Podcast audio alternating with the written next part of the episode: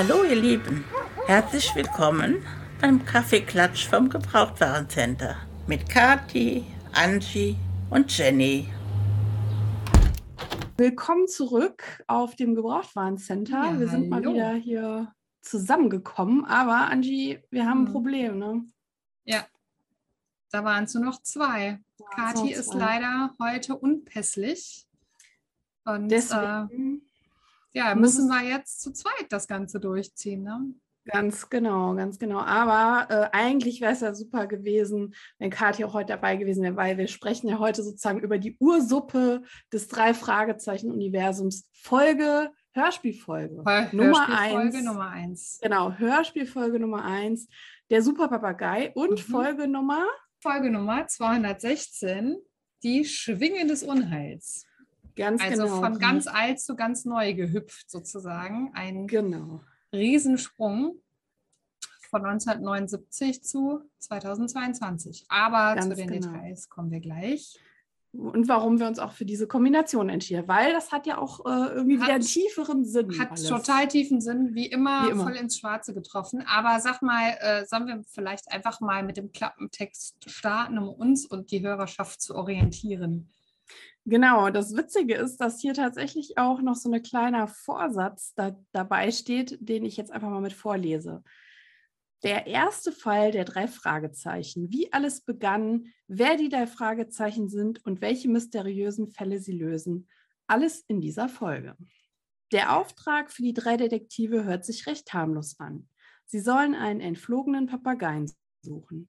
Doch kaum beginnen sie mit ihren Nachforschungen, da scheinen sich plötzlich noch einige andere Leute sehr für diesen Papagei zu interessieren. Vielleicht deshalb, weil er lateinische Sprüche zitieren kann?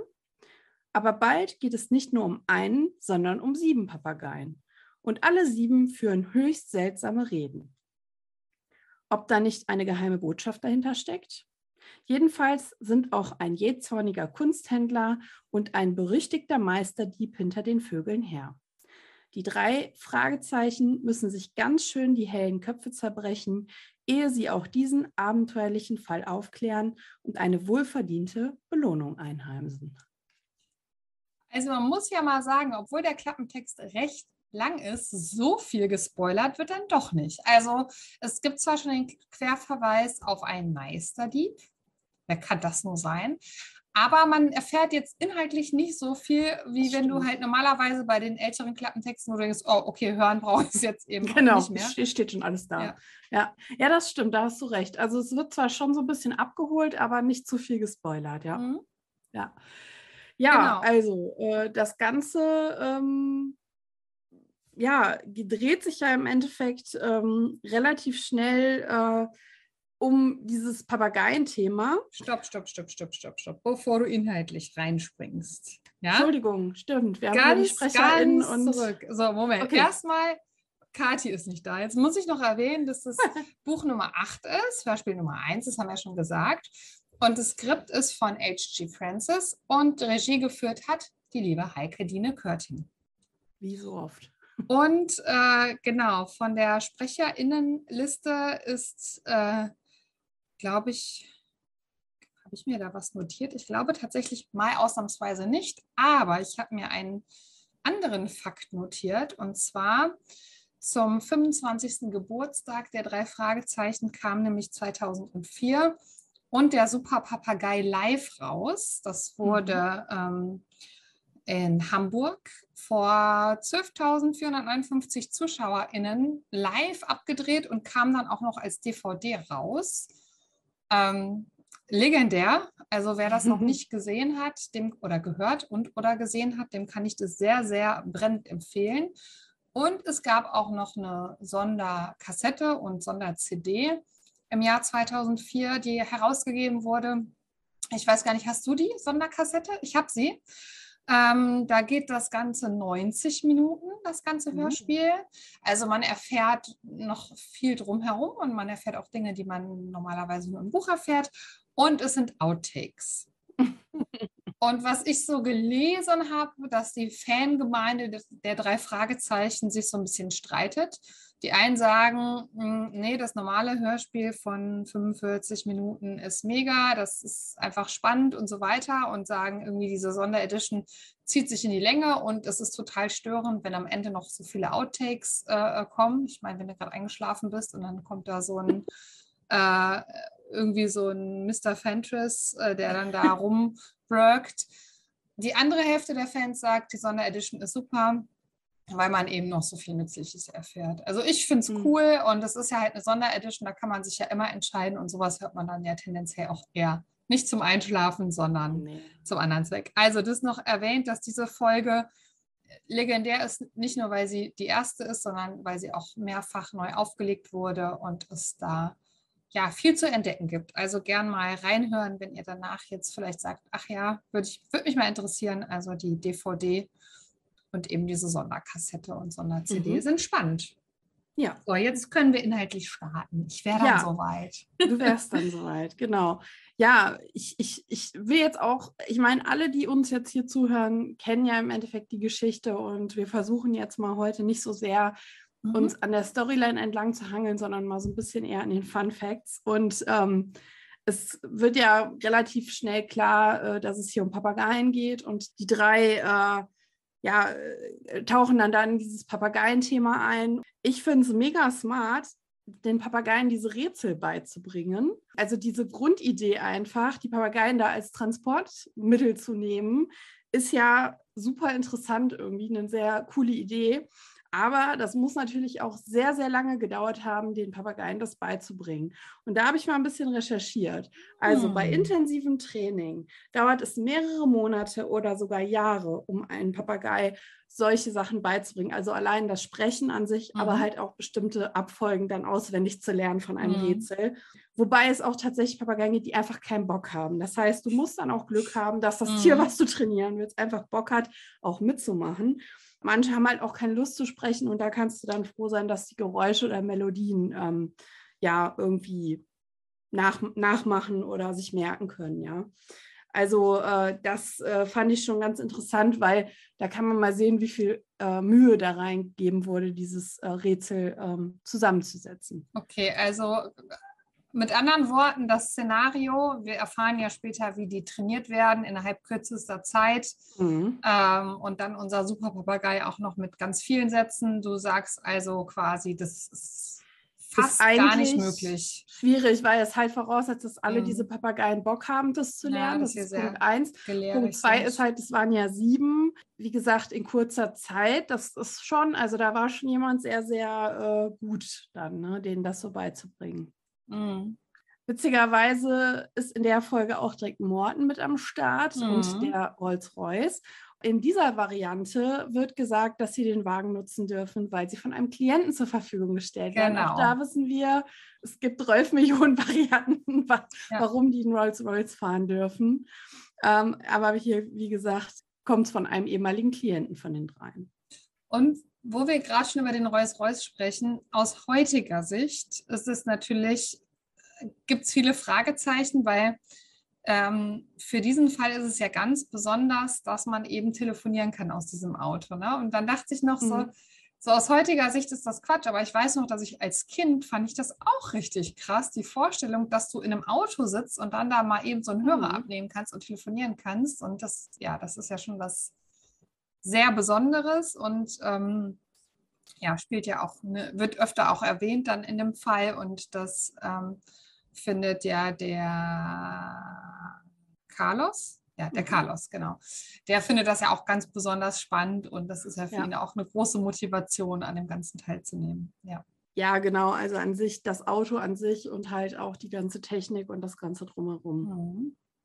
Ja, ähm, ja, an der Stelle kurz mal die Aufzählung der Namen. Wir haben einmal den Lucullus, also mhm. den Lucky.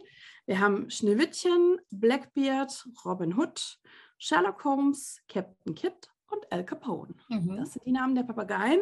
Und auch da sehen wir ja schon, ja, dass der, der auch die Papageien trainiert hat, denen ja wahrscheinlich auch die Namen gegeben hat, mhm. da auch irgendwie äh, an bestimmten geschichtlichen oder äh, ja, literarischen Dingen interessiert war.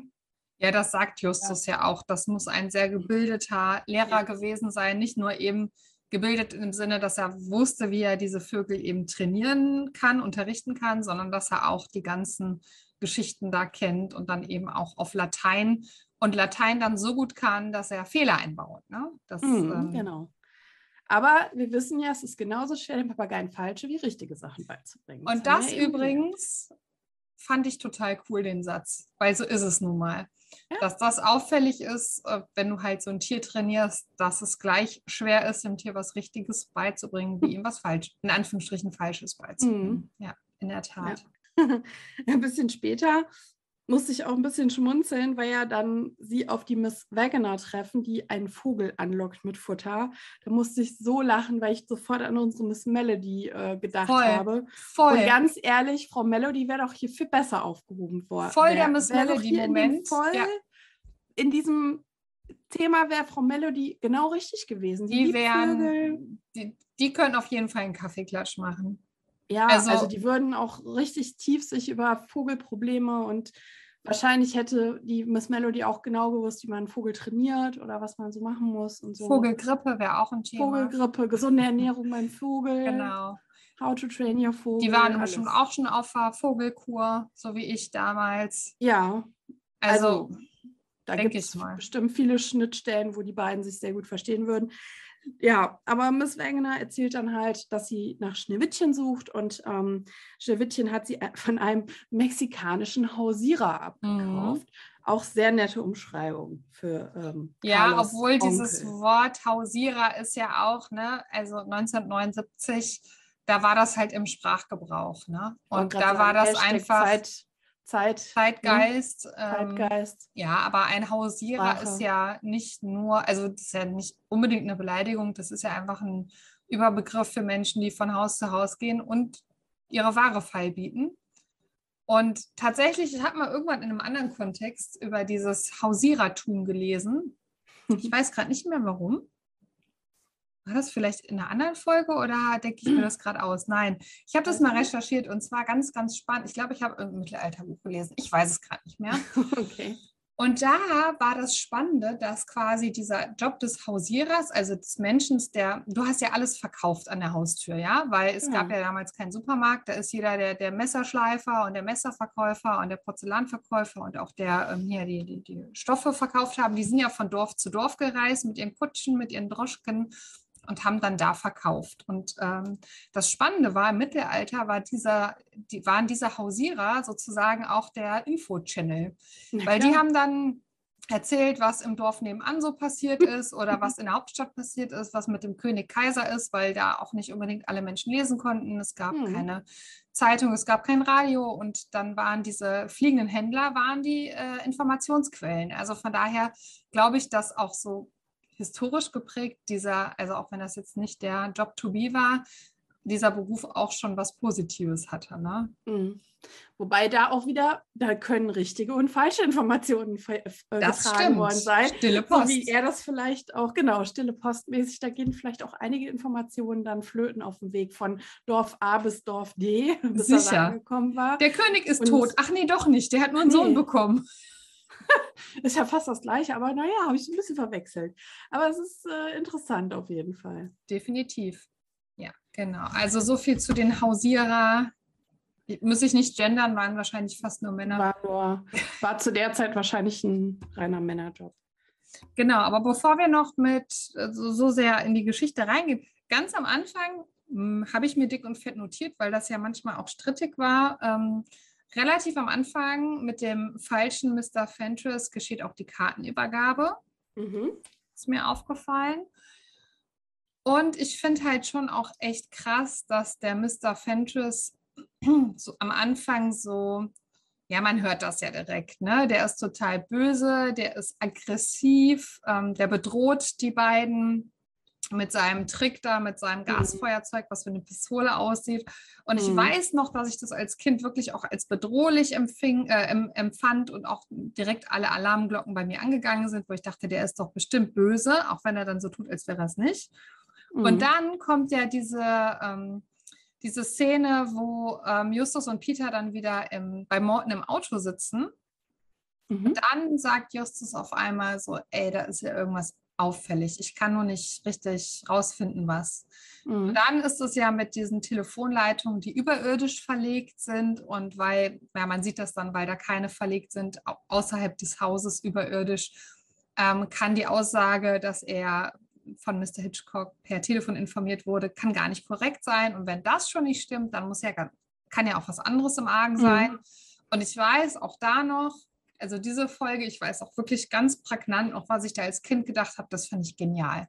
Ich Ja. dachte, was für ein geiler Meisterdetektiv, der sowas rausfindet. Also ich war da ganz weg, ähm, hin und weg und habe das aber als Kind natürlich auch nicht ganz verstanden und habe das dann tatsächlich auch nochmal nachgelesen gehabt, ähm, dass bis heute in Amerika tatsächlich das auch noch üblich her ist, dass Telefonleitungen eben ähm, überirdisch verlegt sind. Ja, aber Justus war da schon eine echte Blitzbirne, ne? Also wie Voll. du sagst, das, das hat einen total geflasht, weil man denkt, so krass, da hätte ja, also da würde man ja irgendwie nicht in dem Moment gar nicht auf diese Nee, kleinen. Details achten, weil man ist ja dann auch geschockt gewesen, weil man gerade bedroht wurde und von diesem komischen Mann und diese ganze Situation ist schon eigenartig, ja. Und noch eine Sache, der, die Szene beginnt ja mit dem Hilfeschrei. Mhm. Und später sagt Mr. Fentress, ja, die Hilfeschreie waren angeblich ein Papagei. Den können sie jetzt aber auch nicht sehen, wo ich mir halt auch dachte, so, ey, normalerweise hätte Justus das doch irgendwie, auch da hätten seine Alarmglocken eigentlich angehen müssen. Eigentlich ja, ja. Und dann, ein bisschen später, wo sie dann zurückfahren und den echten Mr. Fentress, Überraschung, das war nämlich gar nicht der Mr. Fentress, sondern das war ein anderer Mann, der böse Mr. Äh, Claudius. Claudius, genau. Ähm, da stellen sie fest, dass Mr. Fentress gefesselt und geknebelt ist. Ja, verdammte Scheiße. Sowas. stelle ich dir eine Frage. Wie kannst du schreien, wenn du geknebelt bist? Ich würde jetzt mal sagen, das ist einer von einigen Fehlern, die Yes. wir uns noch in der Folge Ja. begegnen. Von kleineren bis mittelgroßen Formfehlern. Äh, er hätte höchstens äh, ja, Aha, Worte von sich geben können, Ja. aber Hilfe, Hilfe wäre schwierig geworden, ja. Aber da gibt es ja nicht nur in der Folge, aber in der Folge vor allem sehr viele Mhm. kleine Dinge, wo wir sagen, äh, kann nicht sein. Mhm. Kommen wir später noch zu. Ja, in der Folge lernen wir natürlich auch das erste Mal die Telefonlawine kennen, weil sie dann ja nach diesem Wagen suchen, mit dem der äh, Mr. Fentress halt, äh, äh, beziehungsweise der Claudius, der falsche Mr. Fentress, weggefahren ist, um halt diesen Wagen wieder aufzuführen, Mhm. weil so ein paar Dinge wussten sie ja noch, ähm, wie das aussieht und welches Kennzeichen endet, endet auf 13 und so, das wussten sie ja. Und ähm, ja, so kommen sie ja zum, im Endeffekt auch zum Carlos, Mhm. der ein totaler Autonah ist und bei seinem Onkel Ramos lebt. Und ähm, da musste ich auch sehr schmunzeln, weil der sagt ja statt äh, 13, sagt er immer 3-1. Mhm. Mit, mit Nummer am Ende 3-1, 3-1, die ganze Zeit, die ganze Folge über. Und da musste ich halt wieder so dran denken, weil das war ja mal beim VPT der Running Gag, ne, mit diesem 3-1 Mhm. Das ging ja irgendwie das ganze Stück so und äh, da musste ich halt irgendwie äh, dran denken. Ganz kurz Ähm, noch, vielleicht für die, äh, weil das gerade so ein bisschen im Satz unterging, das VPT ist das Vollplayback-Theater. Ich weiß nicht, ob das alle unbedingt kennen. Ähm, das ist eine Schauspieltruppe, die mit Hörspielen, nicht nur drei Fragezeichen, sondern auch Punkt, Punkt, Punkt, TKKG, ähm, John, Sinclair, irgendwas, äh, alles Filme, äh, Hörspiele zusammenschneidet und dann mit den O-Ton der Hörspiele eben ein neues Schauspielstück ähm, sich ausdenken. Genau, das ist Genau. das VPT noch Und da Info. war halt eben auch, waren da auch äh, ja, Bestandteile äh, dann entsprechend in einem Stück Stimmt. verarbeitet. Da hast du und, recht, das habe ich ähm, voll vergessen. Na, siehst du Danke mal. für den Reminder. Äh, friendly reminder. Und jetzt kommt's. Carlos hat ja wieder den übelsten Akzent. Ne? Ich meine, das hatten wir auch schon ganz oft.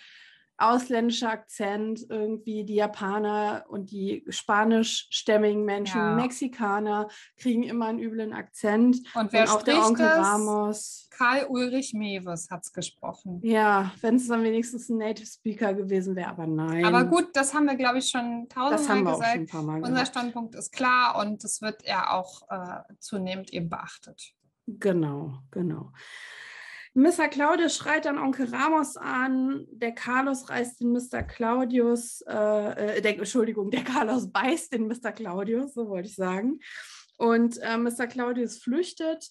In dem Zusammenhang erfahren wir ja ein bisschen was über den Onkel Ramos und den Carlos. Und mhm. ich war mhm. echt, also auch jetzt beim nochmal intensiven Hören, sehr bestürzt ähm, und erschüttert über diese Armut dieser Familie, mhm. ähm, die da in irgendeinem so Schuppen hausen, die irgendwie kein Geld haben und die irgendwie einen Esel nur haben und einen kleinen Karren und keinen wahrscheinlich auch keinen kein Strom, kein Wasser in ihrer Hütte haben, keine Ahnung, auf jeden Fall sehr, sehr in ärmlichen Verhältnissen leben. Ja, und die auch aus lauter Verzweiflung am Ende die Papageien für, für, für fünf Dollar verhökern, um die Beerdigung zu bezahlen. Auch noch sehr wirklich gute und ehrliche Menschen. Ja, ja. Und noch zu diesem ganzen Leid, zu dieser ganzen Armut kommt, dass Carlos ja mit dem Esel auf den Schrottplatz kommt und ähm, mit Morten wegfährt und der Esel leider wahrscheinlich bis heute auf dem Schrottplatz stehen kann. Keiner weiß, wo der Esel ist. Der ja. Esel ist, keine Ahnung, der ja. ist, ist, jetzt ein Schrottplatz. Da bist du bitte ja. arm und dann lässt du deinen, deinen einzigen Esel auch noch auf den Ja, der war so geblendet von dem Metall vom, vom Rolls-Royce, da hat er seinen, seinen getreuen Gefährten einfach stehen lassen. Musste ich so ein bisschen lachen bei der Szene, weil ich halt dachte, äh, wenn du halt so arm bist und dann kommst du mit deinem Esel, der ja auch ein Lebewesen ist, ne? also ja. nicht nur ein Gut, sondern auch ein Lebewesen und dann fährst du halt weg und der Esel steht da und guckt dann so, ja, lässt Was du mich jetzt mit hier? mir? Willst du mich verarschen? Du tauschst mich jetzt gegen Rolls Royce ein? Was ist hier los?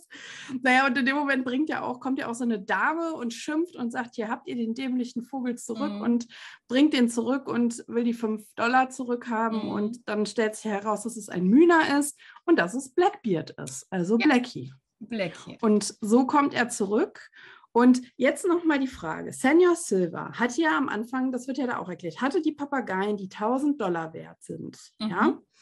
So, der ist dann gestorben mhm. und Mr. Claudius kam ja nicht, weil der sollte mhm. eigentlich kommen, die abholen und das Geld denen geben. Mhm. Und sie mussten dann verkaufen, um die Beerdigung zu mhm. bezahlen. So.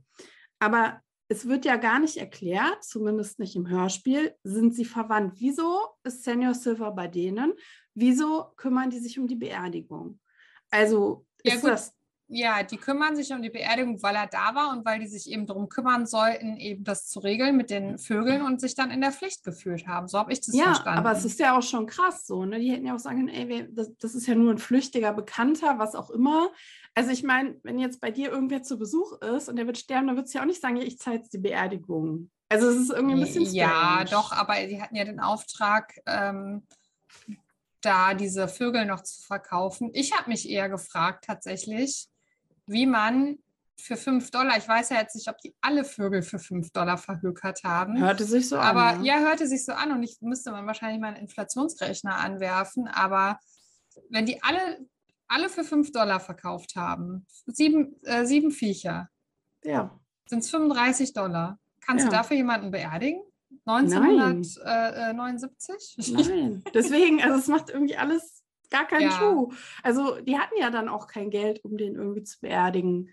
Auch das. Ähm, vielleicht hatte der noch andere Dinge, die die verkauft haben, irgendwelche Wertgegenstände, dann haben ja, sie vielleicht noch ein paar sein. Euro gemacht, aber die Papageien waren ja sehr gelehrige, schöne Vögel. Also allein, auch wenn die nicht hätten sprechen können, wären die mhm. ja viel mhm. mehr wert gewesen als 5 Eigentlich Dollar. schon. Und also wahrscheinlich also auch 1979 rein nach Bauchgefühl, eben, ohne eben. es jetzt gecheckt zu haben. Ja. Also damit deckst du ja noch nicht mal die Futterkosten ab, wenn wir mal ehrlich sind. Ja. Also es ist schon alles ne, viele Fragezeichen. Viele, viele mehr als drei. Genau. Aber sie nehmen dann ja Blackie mit, die mhm. Jungs, ne? die geben dann die 5 Dollar ja. und. Und st stopp, da ganz kurz. Ich habe Wäsche gefaltet, habe das gehört und dachte mir, nein, ich finde es frech. Entschuldigung, die wissen, wie arm die sind. Und ich finde den Vogel auch 1979, mein Bauchgefühl sagt, das sind Mehrwert, der ist Mehrwert. Warum haben sie denn nicht gesagt, äh, komm hier, doppeltes, doppelt oder nichts, 10 Dollar? Das verstehe ich an der Stelle wirklich nicht. Das ist ja, der doch, Super-Papagei. Ja, aber das wissen sie ja da noch nicht. Und äh, sie haben halt Mitleid und wollen das halt nur wieder kompensieren. Und ich meine, die sind ja auch Schüler. Die haben ja wahrscheinlich auch nicht so viel Geld. Also ich finde es schon irgendwie, ja, ich weiß, was du meinst, aber ich kann es auch nachvollziehen, dass sie in dem Moment nur die 5 Dollar hatten oder gezahlt haben. Ja. Ähm, Dann kommt wieder ein fetter, fetter, fetter Fehler, nämlich der Anruf auf dem Schrottplatz, ja. auf dem Gebrauchtwarencenter. Der Fehler, der Fehler. Justus legt auf und kommt raus und sie sagen, wer war das? Dann sagt er, das war meine Mutter. Da ist jemand am Tor. dann kommt ja halt der Herr Claudius mit seiner Frau dahin, der Mr. Claudius. Und da denkst du schon als Kind so, hä? What? Ja. Vorne wird erklärt, dass er bei Tante und Onkel lebt, weil Mhm. seine Eltern gestorben sind. Ähm, das war schon ein blöder Fehler. Das hätte auffallen müssen. Definitiv, ja. Ja, auf jeden Fall sind dann Mr. Claudius und seine Frau auf einmal beim Gebrauchtwarencenter und er entschuldigt sich dann auch auf einmal ganz kleinlaut und will im Endeffekt jetzt die Hilfe von den dreien, Mhm. weil er weiß nicht weiter. Und die Frau sagt dann auch hier, na, du musst jetzt die Hilfe von den Jungs mal hier zulassen, das geht so nicht. Und Eugenie wird das erste Mal erwähnt. Stimmt, ja. Ja, dann kommt das erste Mal Eugenie, aber wir wissen da noch nicht, was Eugenie genau, wer es ist. Und ähm, so, dann geht es ja erstmal richtig los, dass sie anfangen zu verstehen und das Rätsel zu bearbeiten, zusammen Mhm. mit dem Herrn Claudius. Ähm, und, und eben dieses Ganze zusammenzusetzen, so nach dem Motto, wir, wir hatten ja schon die ganze Zeit das Gefühl, die brabbeln immer irgendwas anderes Mhm. und irgendein Quatsch. Und ähm, finden dann halt auch heraus, Surprise, der Blackie, Mhm. der Blackbeard, der kennt alle. Der ist nämlich das Superpapagei. Der ist nämlich der Super-Papagei, ja. Ist Der super duper ultra intelligent äh, und so weiter. Ne? Ja. Und der weiß alles. Äh, der ist nur manchmal ein bisschen durcheinander. Der macht halt nicht unbedingt nach einer Reihenfolge, aber er weiß alles. Und ja, also da, das fand ich auch, dann erzählt Justus ja auch von dieser Gattung, die ja besonders gelehrig ist, besonders schlau. Äh, hast du da einen Faktencheck zu? Äh, zu Mynas, äh, nee, Ja. habe ich mir jetzt gespart, weil ich glaube, dass das alle HörerInnen schon selber gemacht haben, vermutlich. Ja.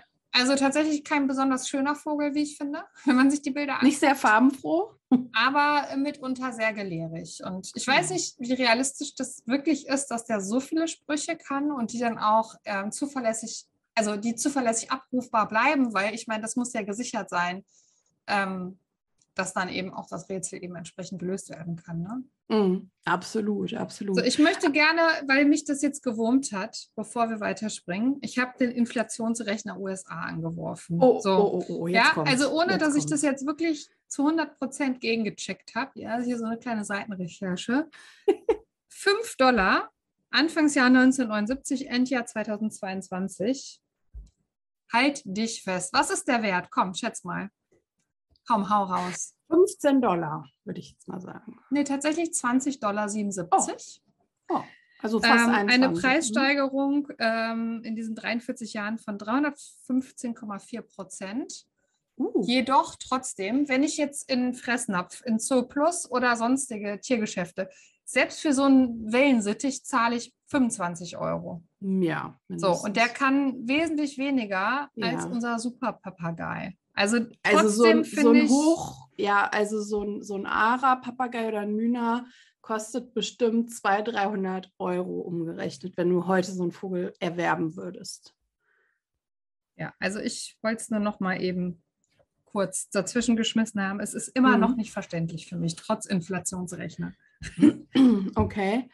Ähm, ja, auf jeden Fall ähm, sind sie dann so weit, dass sie das Rätsel zusammen haben Mhm. und dann sagen, alles klar, wir fahren zu dem Friedhof, wir haben das gecheckt, wo wir hin müssen. Nebel, Dunkelheit, Nebelschwaden, Mhm. Schritte werden gezählt, ähm, sie versuchen rauszufinden. Schritte werden Rätsel- gezählt und was ich richtig, richtig süß finde, wer muss die Schritte gehen? Der Peter, weil der die Weil der die längsten, längsten Beine. Beine hat.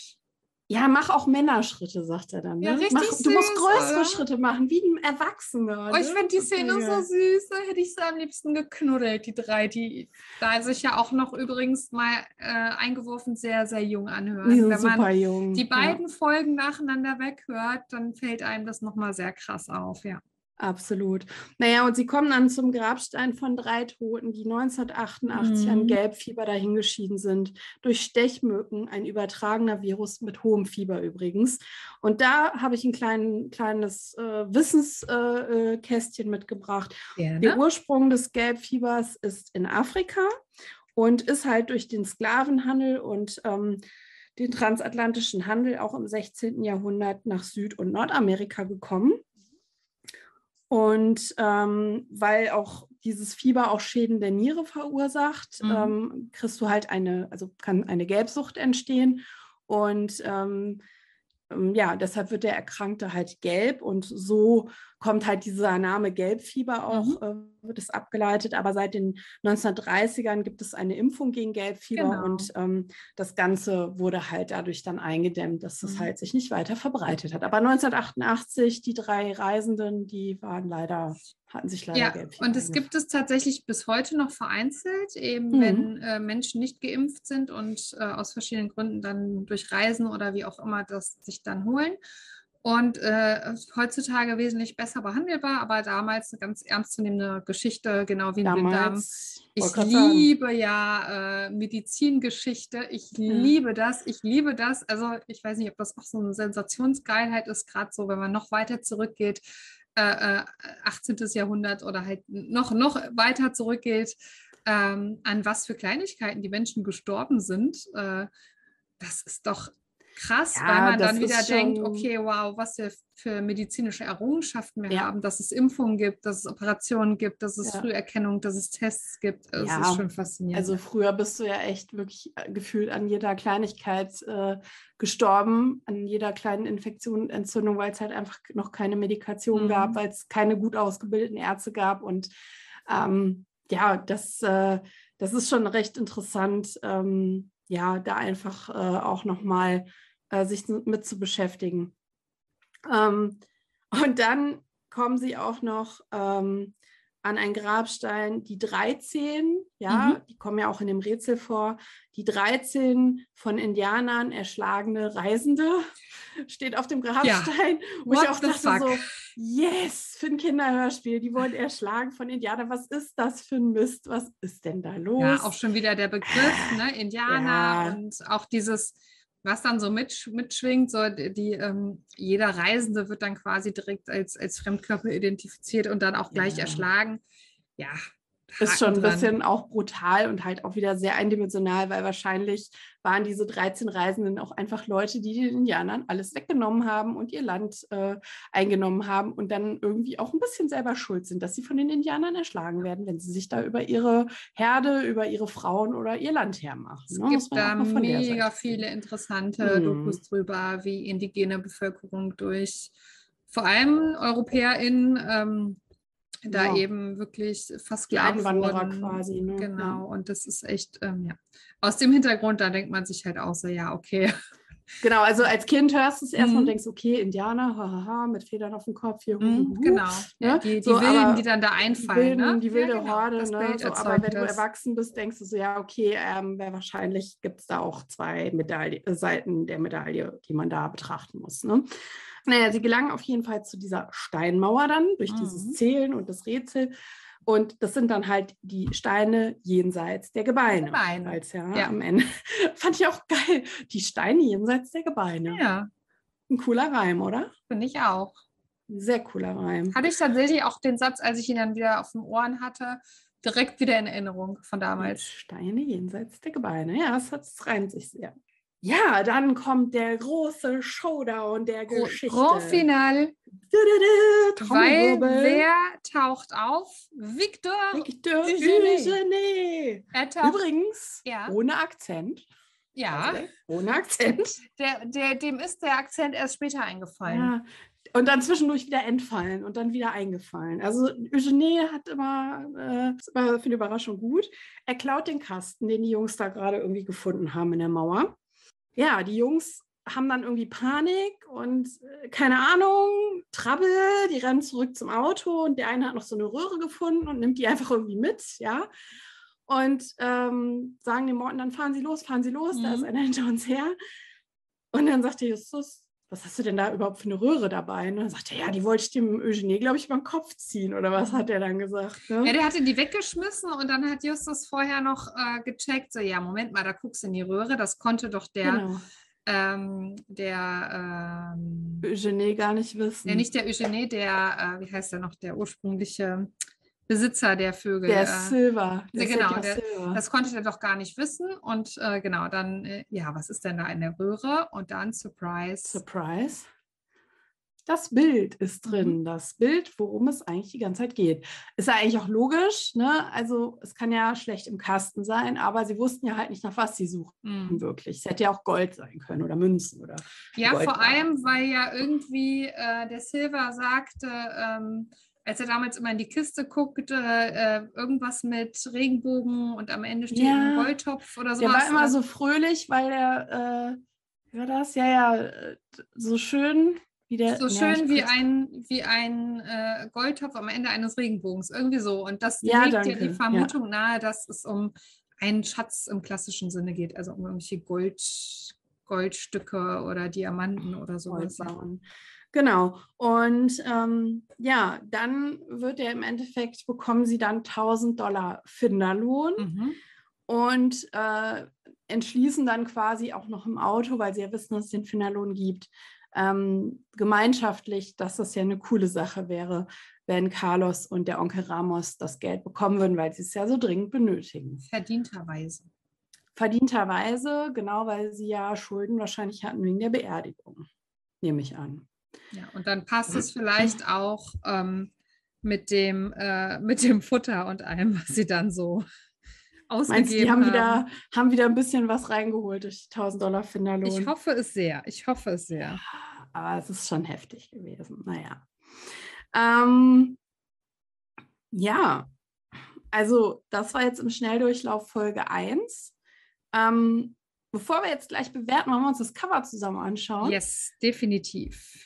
Wir sehen einen Papageien, also einen Ara, Einen richtigen Ara-Papagei. Papagei, genau. einen echten, richtigen Papageien und wir sehen Grabsteine mit einer Rose drauf und im Hintergrund noch einen Grabstein mit einem Kreuz. Und ich persönlich finde das Cover gut, Mhm. aber ich hätte mir da wirklich einen, den Blackie, also den Ja. Mühner gewünscht als auch gar Covervogel.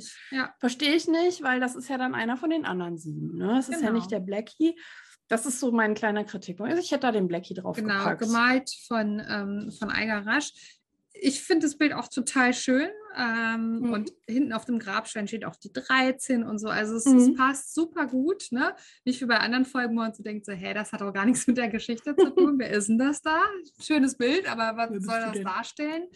Aber ich hätte mir auch den Blackie gewünscht, aber wahrscheinlich Mhm. war der optisch zu unspektakulär.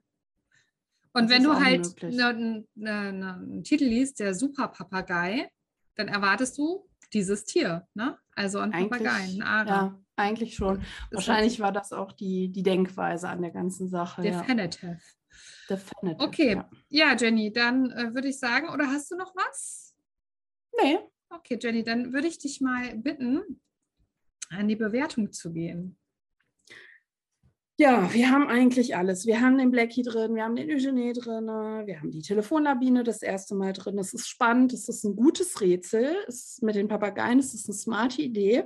Mhm. Und ähm, ganz ehrlich, wäre die Folge schon blöd gewesen, weil das ist die erste Folge, die ich Mhm. gehört habe, dann hätte ich ja nicht weitergehört. Also es hat mich schon mitgenommen, hat mich gepackt und hat mir mehr Bock gemacht, mehr Folgen zu hören. Wie gesagt, ich hatte es ja bei der QA-Folge erzählt, wie ich zu den ersten 10, 15, 20, ich weiß nicht mehr, Kassetten gekommen bin. Mhm. Und ich hätte ja nicht weitergehört, wenn die Folge schon blöd gewesen wäre.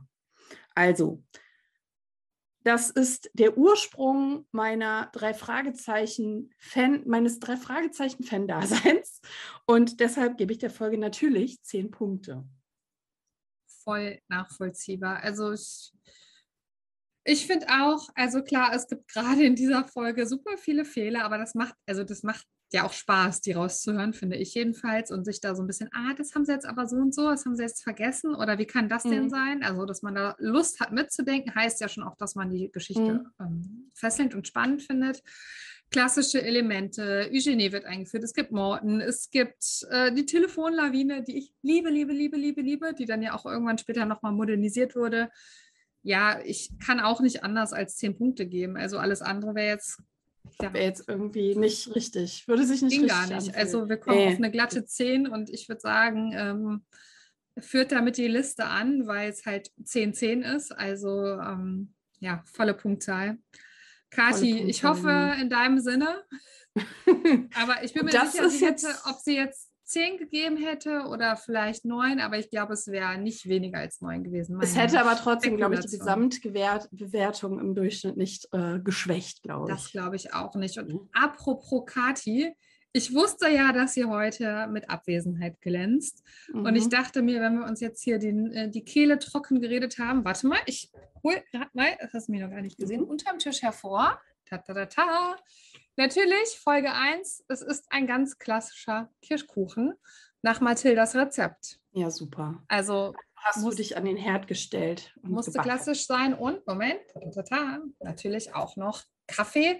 Ich habe den, ich muss eigentlich sagen, es ist ein Coffee to go, ne? deswegen ausnahmsweise mal im Pappbecher, ist aber ähm, laktosefrei und ohne, also Dankeschön. es ist äh, Alternativmilch. Von Sehr gut. daher, Bitteschön. Dann, Dankeschön. Oh, der ist aber, oh, der ist aber noch gut heiß. Hast du Ja, aber gut, gut warm. ich nicht. Ich glaube, du musst noch einen Moment warten. Ich schneide Mhm. mal ein Stück ab. Mhm. Bitteschön. Ah, Danke. Mhm. Wirklich ganz Mhm. klassisch. Mhm, ja. Mhm. Ja. Ich glaube, der Kaffee. Hm, Entschuldigung. Ich glaube, der Kaffee muss warten. Der ist ja noch super. ja, der heiß. ist echt, ich weiß nicht, wie du es geschafft hast, den so heiß zu halten hier. Ja, der ist halt in so einem super So ein. Thermo-Dingsbums-Becherchen. Ja, gut. Ja, Ähm, so, dann kauen wir jetzt mal erstmal zu Ende und essen nachher den Kuchen weiter. Ähm, und switchen jetzt weiter und fast forward, wir steigen in eine Zeitkapsel. 43 Jahre nach Folge 1 Hammer, oder? kommt die Folge 216, die Schwingen des Unheils. ja, und ich darf verlesen den Klappentext. Dann mach, Schra- walte deines Amtes. Der Halsbandsittich Huxley hat ein Gespräch belauscht und plappert nun am laufenden Band von XFLR7 und einem geplanten Diebstahl. Die Besitzerin des Papageis weiß, was die Wortfetzen bedeuten. Es handelt sich um das Geheimprojekt F. Mist, ich wusste, dass ich verpatze. XFLR7, von, äh, von dem niemand etwas wissen darf. Wer von ihren Mitarbeitern hat etwas ausgeplaudert? Wem kann sie noch trauen? Und können Justus, Peter und Bob Licht ins Dunkel bringen und das Geheimprojekt retten? So, jetzt sagen wir fünfmal hinten, nee, dreimal hintereinander. XFLR7, XFLR7, XFLR7. Meine Ja, Güte. hervorragend. Das ist aber auch echt ein Zungenbrecher. Also, dass du da äh, Probleme hast, es sei dir Big verziehen. sorry. No. Und äh, da ich ja heute scheinbar die große Aufgabe habe, Kati zu ersetzen, möchte ich sagen, das ist die Folge 216 aus dem Jahr 2022.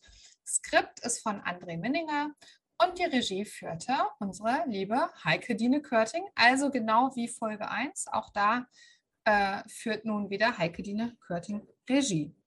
Genau. Ja, und äh, wir hören auch als erstes, wenn es losgeht, erstmal schön Blackie krächzen in der Zentrale. Genau.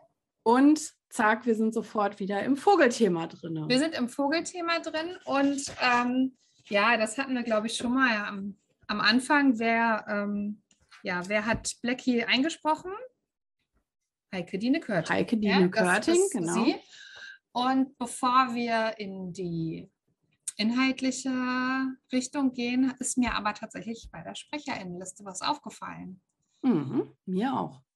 Okay, dann sag du mal, vielleicht ergänzt sich dann einfach, falls Ja, Die, die Anruferin, die dann sofort äh, eine Rolle spielt, nämlich die Kendra Bowman, ist die Stimme von Sandra Schwittau Mhm. und die spricht niemand anderen in der, also alle, die deutsche Comic-Serien lieben, werden sie wahrscheinlich erkannt Ja, haben. komm. Und äh, sie ist die deutsche Synchronstimme von Bart Simpson seit immer. Also seit der ersten Folge ist witzigerweise, dass sie eine jungen Stimme spricht, aber Ja. sie hat eine sehr markante Stimmfarbe und somit passt das sehr, sehr gut zu Bart Simpson. Und das, ich weiß nicht, was das bei, mit dir gemacht hat, das hat meinen Kopf zum Implodieren lassen, weil ich habe dann geguckt und dachte so, okay, es ist eine Frau, die eine Frau spricht und dann, was, was spricht sie noch so? Und dann dachte ich, Bart Simpson, das muss doch falsch sein. Und dann, wenn euch mal langweilig ist und ihr das noch nicht getan habt, gebt mal auf YouTube oder generell guckt mal Videosuche und gebt den Namen ein. Wenn man sie als Person sieht, wie sie Bart Simpson synchron spricht, Ja. das ist zum Kaputtlachen, weil sie Ja. auch ganz, also egal wie du dir sie im Kopf vorgestellt hast, ist total irre, sie als Person zu sehen, während sie Bart Simpson spricht, den glaube ich alle 90er Kinder, 90er Kids irgendwie sofort im Ohr haben. Und das spricht sie halt auch schon seit 20 Jahren, diese Bart Simpson-Stimme. Ich glaube sogar länger. Ich glaube, die Simpsons gibt es über, über 20 Jahre jetzt ja, ja. mittlerweile, aber ähm, das war vor ja, ein paar Jahren, dieses Interview, was ich mit ihr gesehen habe. Das ist total mindblowing. Und ich habe dann so eine Szene gesehen, wo sie und der Synchronsprecher von Homer Simpson zusammen eine Szene äh, einsprechen. Und auch der, das ist, äh, äh das müsst ihr euch mal reintun. Das ist noch krasser, als wenn man die drei Fragezeichen-Sprecher äh, äh, sieht und dann die Stimme von Justus, Peter und Bob hört. Das ist noch mehr mindblowing, finde ich. Also, es war also, okay. ja. und sie spricht halt auch viele ähm, so Hollywood-Schauspielerinnen, ähm, Hollywood so reifere und dann sehr sexy Stimmen.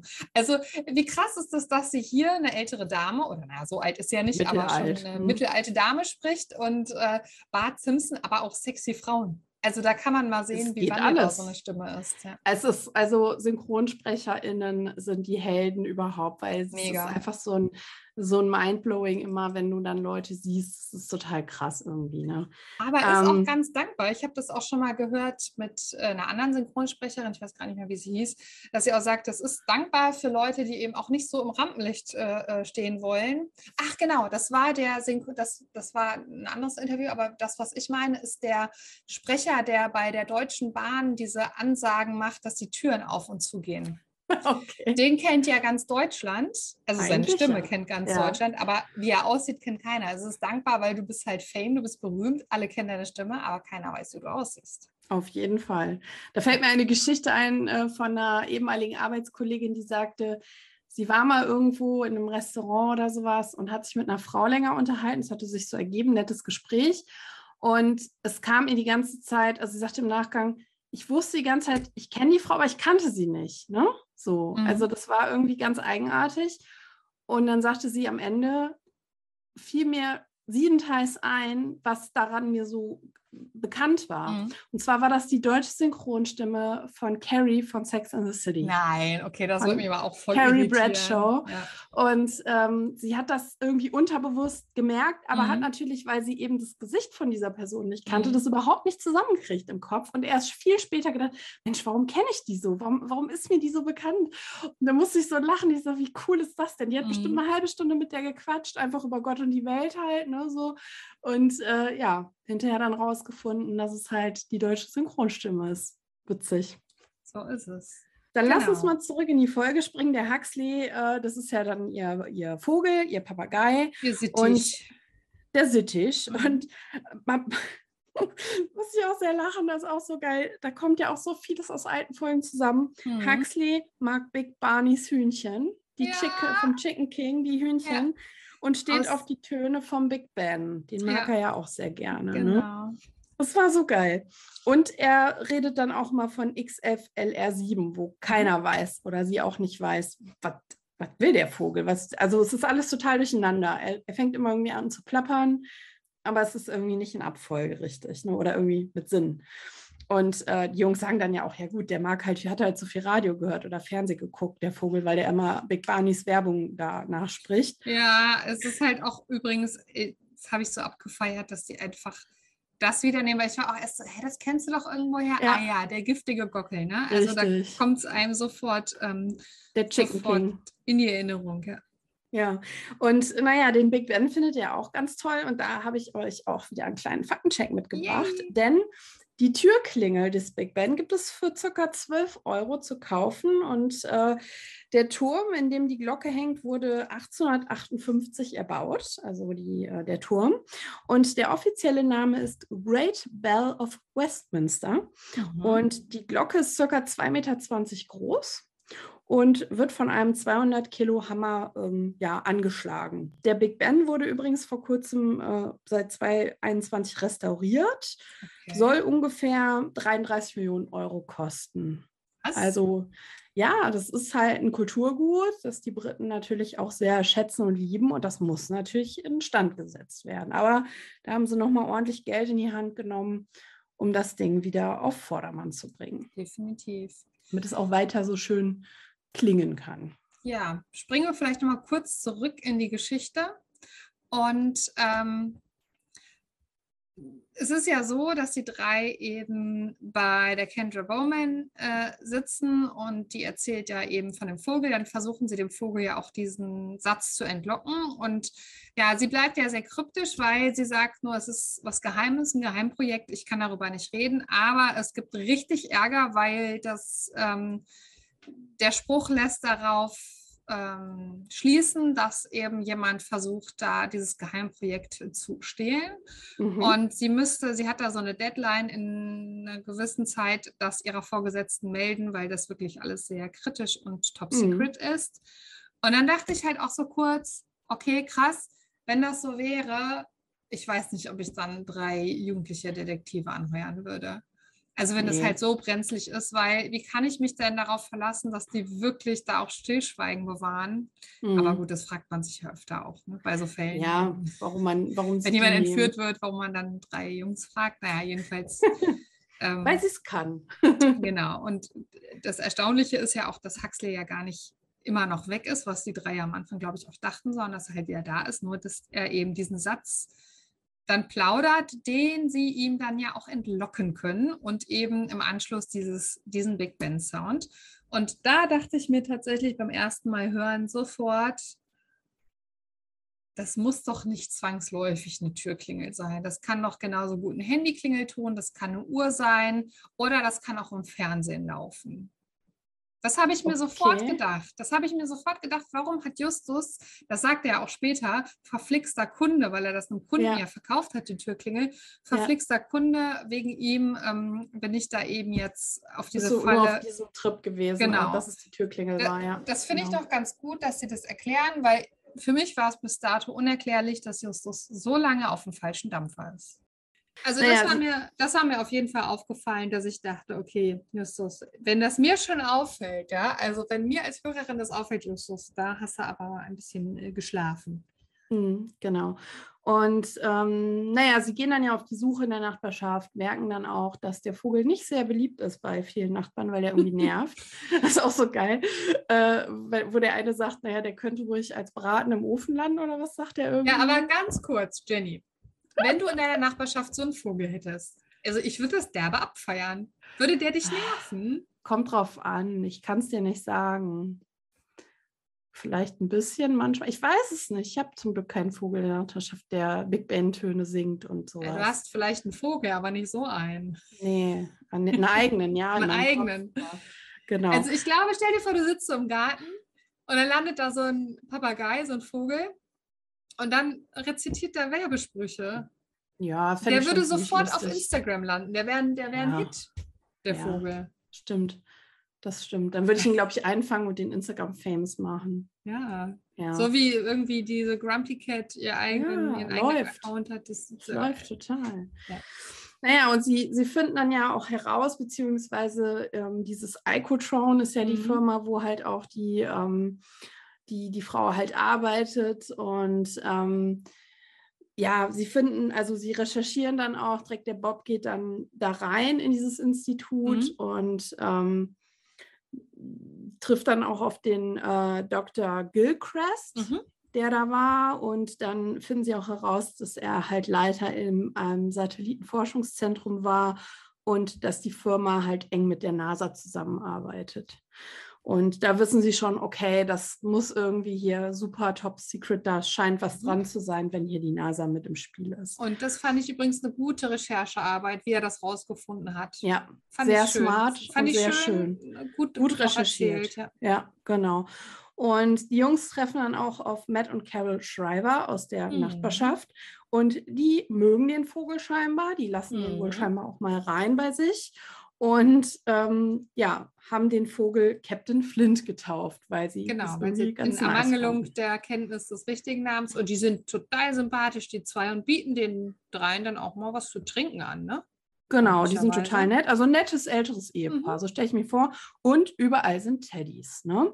Und auch dazu, äh, da, das finde ich ja, das ist ja irgendwie auch so ein bisschen wie mit Clowns. Das ist ja schon sehr cringe, ne? wenn Voll. einer so, so eine Sammelleidenschaft hat, die irgendwie echt so zwischen ja, geil, dass der das sammelt und es ist total gruselig. Ja, und die ist. sagen auch, die Vorhänge sind zugezogen, um die Teddys vom UV-Licht zu schützen. Ja, klar. Aber jetzt kommen wir zum Ah. Thema, ja.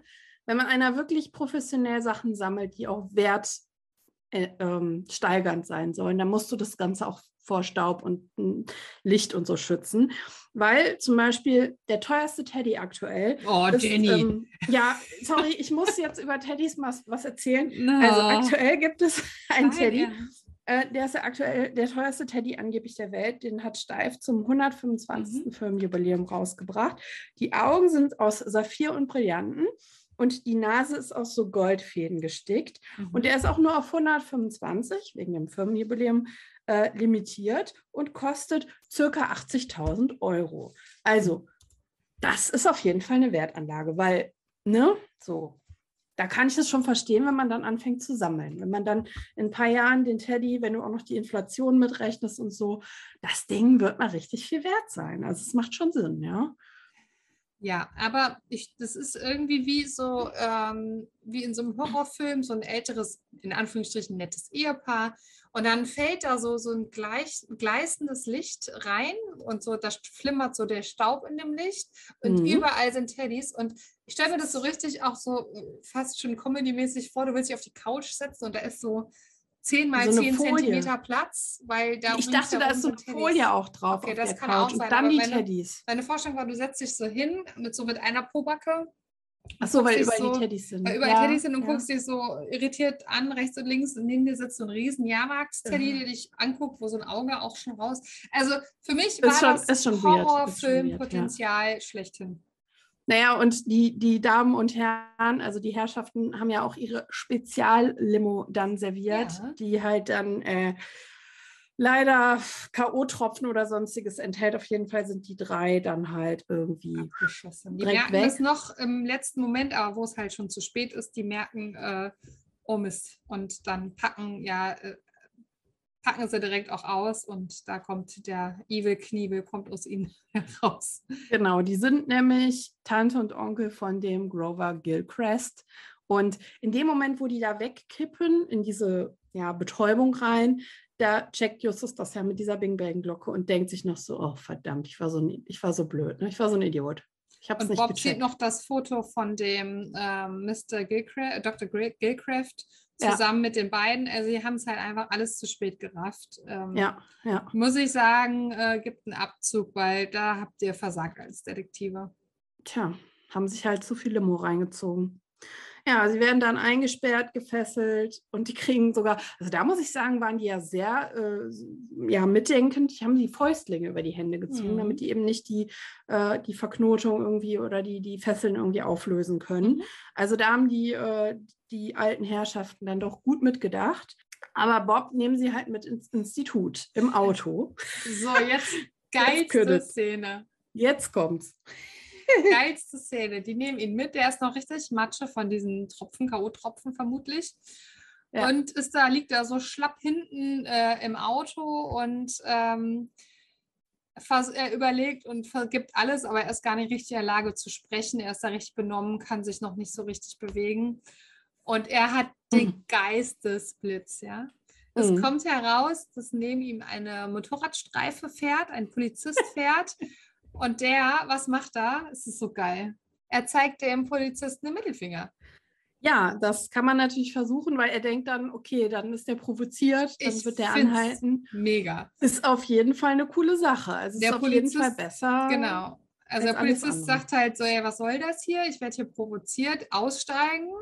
Und dann sagen sie ja nie, hier der unser, ich glaube, Neffe sagen so, oder Enkel, Neffe, ich weiß es gerade gar nicht mehr.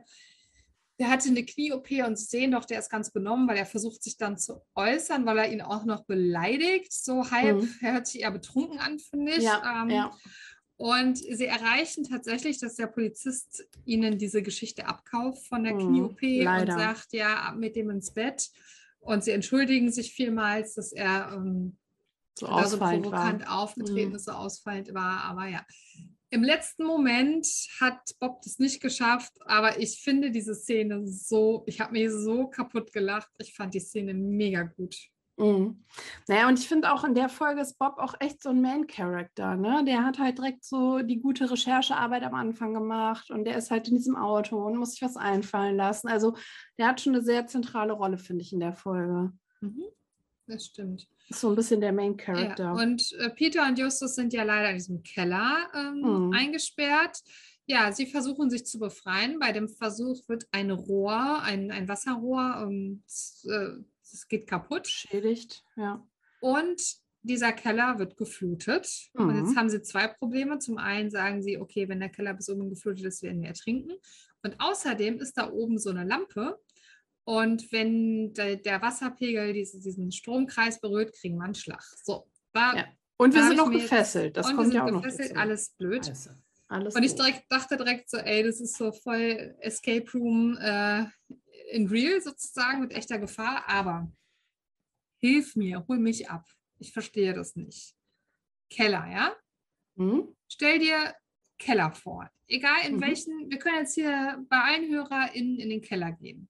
Mhm. So, egal welcher Keller voll läuft. Es läuft doch kein Keller so voll, dass du drin ertrinkst. Jedenfalls nicht, wenn da ein Wasserrohr ist. Oder? Weil du hast doch immer Rillen, wo es rausläuft. Du hast doch immer. Ich dachte die ganze Zeit, wie kann das denn sein, wenn da ein so ein Wasserrohr ist? Ich weiß ja nicht, wie groß dieser Kellerraum ist. Vielleicht war der sehr klein, aber du hast doch eigentlich Ja. selten einen Keller, wo die Tür so abgedichtet ist, dass das Wasser nicht rausläuft. Es ist ja nicht so, Mhm. dass das von außen reindrückt, sondern es läuft aus diesem Rohr und läuft dann auch aus dem Keller. Ich habe die ganze Zeit in dieser Szene gedacht, das kann Mhm. doch gar nicht so schnell steigen. Also ich sag mal so, in einem Mietshauskeller hast du ja meistens so Kellerabteile oder Genau. mehrere Räume oder sowas. Oder auch in einem Einfamilienhaus, in einem moderneren hast du mehrere abgetrennte Mhm. Räume. Und da gehe ich mit deiner Theorie, dass das wahrscheinlich nicht geht. Aber Angie, ich möchte dich mal an den Keller erinnern, den unsere Großeltern früher im, in ihrem Haus hatten. Mit einer sehr steilen Kellertreppe nach unten. Das war so ein kleiner Gewölbekeller mit einem winzig kleinen Luftschacht als Fenster. Und wenn ich mir vorstelle, dass ich da bin, weil da wäre die Treppe auch so vollgelaufen, dass da auch das Wasser hochgestiegen wäre. Und wenn du dann im unteren Bereich gewesen wärst, da wäre das Wasser auch nicht Ja, abgeflossen. Da okay, jetzt hast du mich. Bei diesem speziellen Keller, also alle anderen Keller, die ich im Kopf durchgegangen special. bin, aber bei diesem speziellen Keller hättest du recht, verdammt. Ja, Also ich sag okay. mal so, vielleicht in 10 Prozent der oder 5 Prozent der Keller in Deutschland würdest du dieses Problem haben, bei vielen nicht, weil du hast irgendwelche Abflüsse, du hast Genau, du Fenster, hast ja auch du immer die, die. Ritze eigentlich von der, von der Genau. Tür unten, wo das abläuft. Aber du hast recht, bei diesem Keller, der ja auch als, als Bunker genutzt wurde, also als der, Luftschutzkeller. der tiefste Punkt auch im Haus ist. Das heißt, Hm. darunter ist nichts, wohin es ablaufen kann. Richtig. Okay, you got me. Ich habe halt halt ein an so einen Luftschutzkeller und Hauswirtschaftsraum das- gedacht, ja. der, wo es runter, aber du hast recht. Ja, okay, Nee, komm. Also bei denen muss ich Muss ich sagen, sorry. durchstreichen. Ist, Genau, ist kommt jetzt, also dafür müssten wir jetzt wissen, wie die, dieses Ehepaar wohnt, das, ne, also wie der Keller aussah. Aber ich würde sagen, es ist ein gewisser Bruchteil, äh, der das ähm, ja, möglich macht. Ja, okay. Ähm, das Witzige ist auch, dass die beiden ja auf, auf der Fahrt munter Bob alles erzählen, also eigentlich quasi Mhm. auch ihr Motiv darlegen und warum machen wir das überhaupt und wo fahren wir jetzt hin und was haben wir mit euch vor und so weiter. Ähm, ja, der Neffe, also der, der Doktor, der hat irgendwie alles ver verzockt und sie Mhm. erzählen das da so ganz munter und ich denke auch so, ja, super, danke. ja, Jetzt die lösen den Fall eigentlich. Ja, Genau, jetzt stimmt. haben wir das Geständnis. Ja, aber ich meine, das hatten wir ja bei anderen Folgen auch schon mal. Zum Beispiel beim Karpatenhund hatten wir das am Ende ja Mhm. auch, dass da jemand ähm, ja alles verzockt hatte. Das gab es da ja auch schon mal. Also ist ja auch jetzt kein neues äh, Thema. Ne? Mhm. Da war ja auch bei der Auflösung hinterher der auch gesagt, ich habe alles verzockt. Da ging es auch um den Neffen. Ähm, komischerweise geht es immer um Neffen. Stimmt. Die Neffen, die sind oft schwierig. Genau. Aber Justus und Peter, wird aber auch nicht weiter erklärt, können sich befreien aus dieser Kellersituation. Doch, das wird genau erklärt. Die Und ich wieder ribbeln sich eingeschlafen. Die, die, die, Fessel, äh, also erstmal sind, durch- ist durch das Wasser sind die Handschuhe schon aufgelöst und lassen sich abstreifen. Ähm, Ey, ohne Witz, das, ist, das habe ich nicht gehört. wirklich? Nein, Dann das habe ich nicht An gehört. dem, Oh an dem Gott. Rohr, was jetzt offen ist, können Sie ähm, die Fesseln aufribbeln, auf, aufmachen. Ähm, dann können Sie eben auch, weil sie nicht mehr gefesselt sind, den Stecker der Lampe rausziehen. Das heißt, der Strom, die Stromgefahr ist gebannt, die haben nicht mehr die Handschuhe und die haben auch nicht mehr die Fesseln. Jetzt müssen sie ja rauskommen. Mhm. Und da machen sie einen altbekannten Trick. Also ähm, Justus guckt, ob da der Schlüssel steckt von außen, guckt das Schlüsselloch. Dann zieht er sein T-Shirt aus, legt es unter die, das Schloss, drückt den Schlüssel nach außen und kann mit Hilfe des T-Shirts den Schlüssel nach innen reinziehen und von innen öffnen. Jenny, Ey, ohne Witz, das habe ich nicht, das habe ich nicht gecheckt. Ohne das fehlt Witz, bei dir in der. Trackliste. Ja, ohne, ohne Witz, das habe ich echt nicht mit.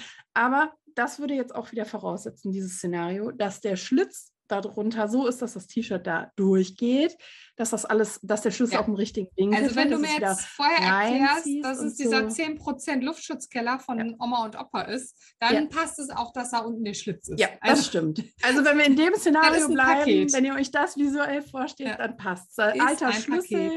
Ja. der dann da irgendwie durchgesteckt wird und dann runterfällt. Ja, alles gut. Ja. Obwohl, wenn der, so, stopp, eine Sache noch. Ich, sorry.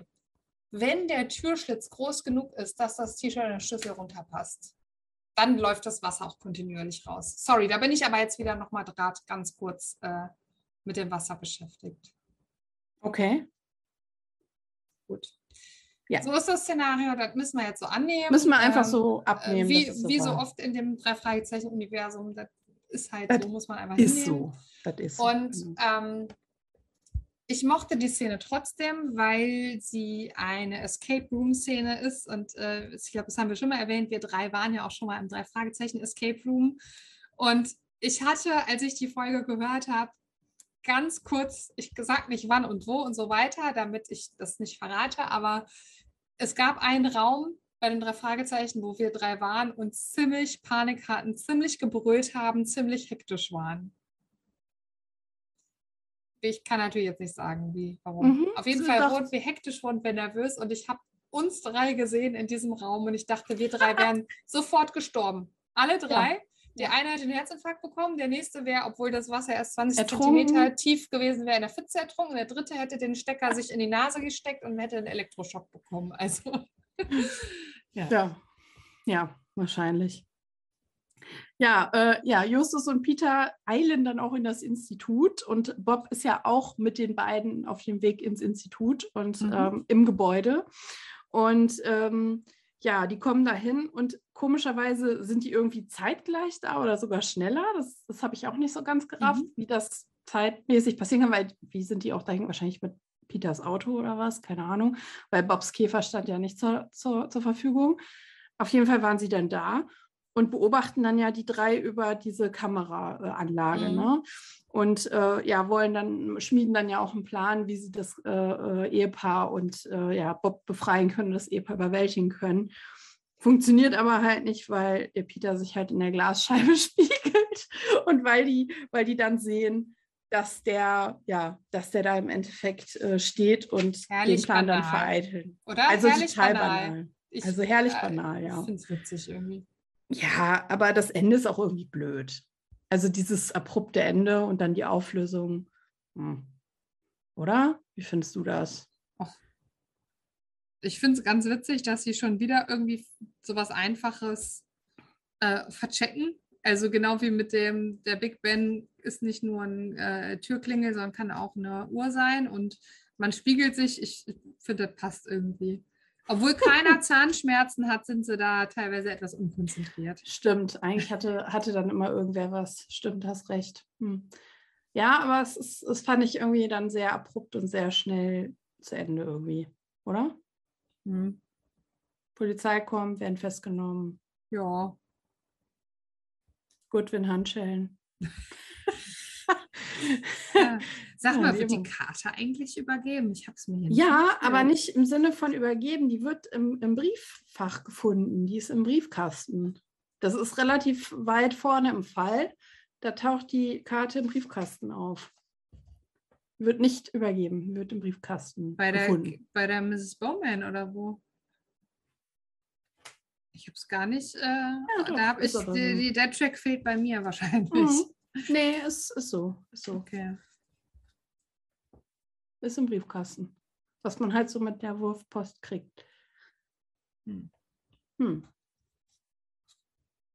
Ob die das wohl so marketingmäßig einfach mal alle die, die, die Visitenkarten, weil äh, bei, wo ist das, die Comic-Diebe, ähm, da ist die Visitenkarte ja auch ein Sammlerstück. Ja. Ne? Also da finde ich es ein bisschen töricht, das einfach so in die Briefkästen zu schmeißen. Eigentlich schon, aber weißt du, an was ich gerade denken muss? Du kennst doch diese, diese Typen, die immer an dein Auto kaufe Ja, jedes, ja, genau. Ich kaufe jedes Mhm. Auto. kaufe jedes Auto Kilometerstand egal. Und so stell ich mir das gerade auch vor. Autoankauf.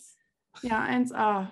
Auch mit un Totalschaden. Ja. Ähm, nee, aber dass die halt vielleicht sowas machen, so hinter die Windschutzscheibe oder so. Das würde den Sammlerwert aber tatsächlich äh, drücken. Nein, das wäre inflationär, ich weiß. Aber gut, bei den Comic-Dieben das ist ja schon ein bisschen her. Also mittlerweile sind wir ja auch schon später. Und ähm, ja, Ob die wohl mittlerweile einen QR-Code auf der Visitenkarte haben? was haben die?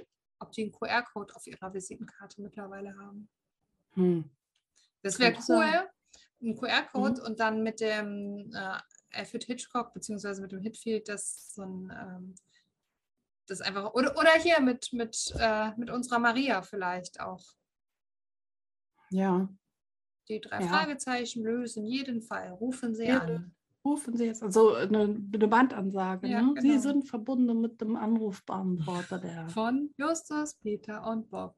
Ja, könnte Das doch sein, man- oder? Ja. Ja, und die, da Äh, gibt es bestimmt auch einen Link zur Instagram-Seite oder zu TikTok oder sowas. Mhm, Sicher, ganz sicher. Und ja. Ähm, ja, genau. Ja. Es, äh, Grand Finale ähm, ohne Eugenie leider. Genau, vielleicht können wir auch noch mal kurz erzählen, was so die Verknüpfung war, weil es, es war, glaube ich, dass ich von uns dreien die Folge zuerst hörte, als sie rauskam. Mhm. Unmittelbar, ich glaube sogar am, am, am Tag, äh, wo es herauskam.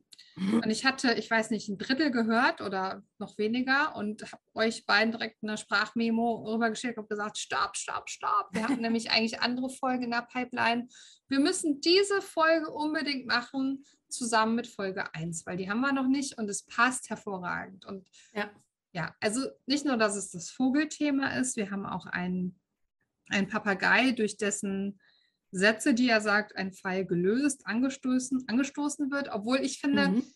also das war ja relativ am Anfang, später spielt Huxley ja leider gar keine Rolle mehr. Nee, das ist Also da hätte ich mir so ein bisschen gewünscht, dass er, weiß ich nicht, er hätte ja auch noch einen Endgag sprechen können, der Huxley. Ja.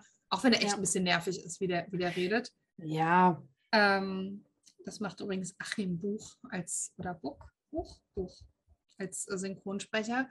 Ähm, jedenfalls so das, gerade so am Anfang war ich so geflasht, weil ich dachte, krass, das ist irgendwie der super Papagei in, in modern, in Neuauflage. Das Mhm. Rätsel dreht sich diesmal nicht um was, um ein, äh, ähm, um ein Bild, um einen Schatz, sondern eben um einen modernen Schatz sozusagen, um Technik, die geschützt Ja. werden muss. Ja, nach hinten raus fand ich das dann nicht mehr so ähnlich, muss ich sagen, zum Super Papagei.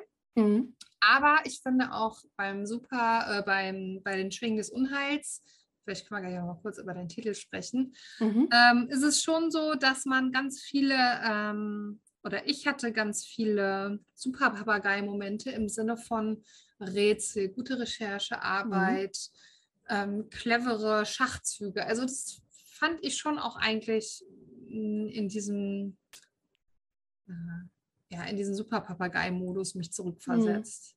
Du auch? Ja, ja, zum, ja, zum Teil auch genau das Thema, natürlich mit dem Rätsel, aber was, was ich halt auch smart fand, dass sie halt diese Big Barney Crown-Geschichte mit Mhm. reingebracht haben, dass halt so ein paar alte Sachen irgendwie da reingeflossen sind aus den Mhm. letzten Stimmt. Jahren, ne? so von Mhm. verschiedenen Sachen und ähm, auch das Thema, dass, äh, dass die drei irgendwie sediert werden und gefesselt werden, das gab es ja in anderen Fällen auch schon und ähm, ja, es, es war oder halt auch dieses Leitbild, ne, dass der, dass der Neffe da der Böse ist, der irgendwie halt sich verzockt hatte und die anderen versuchen jetzt ihm irgendwie ähm, durch das Verbrechen da irgendwie den Arsch zu retten, ja. Also das ist, sind ja schon so Themen, die immer mal wieder auch gekommen Mhm. sind in der Vergangenheit. Ne?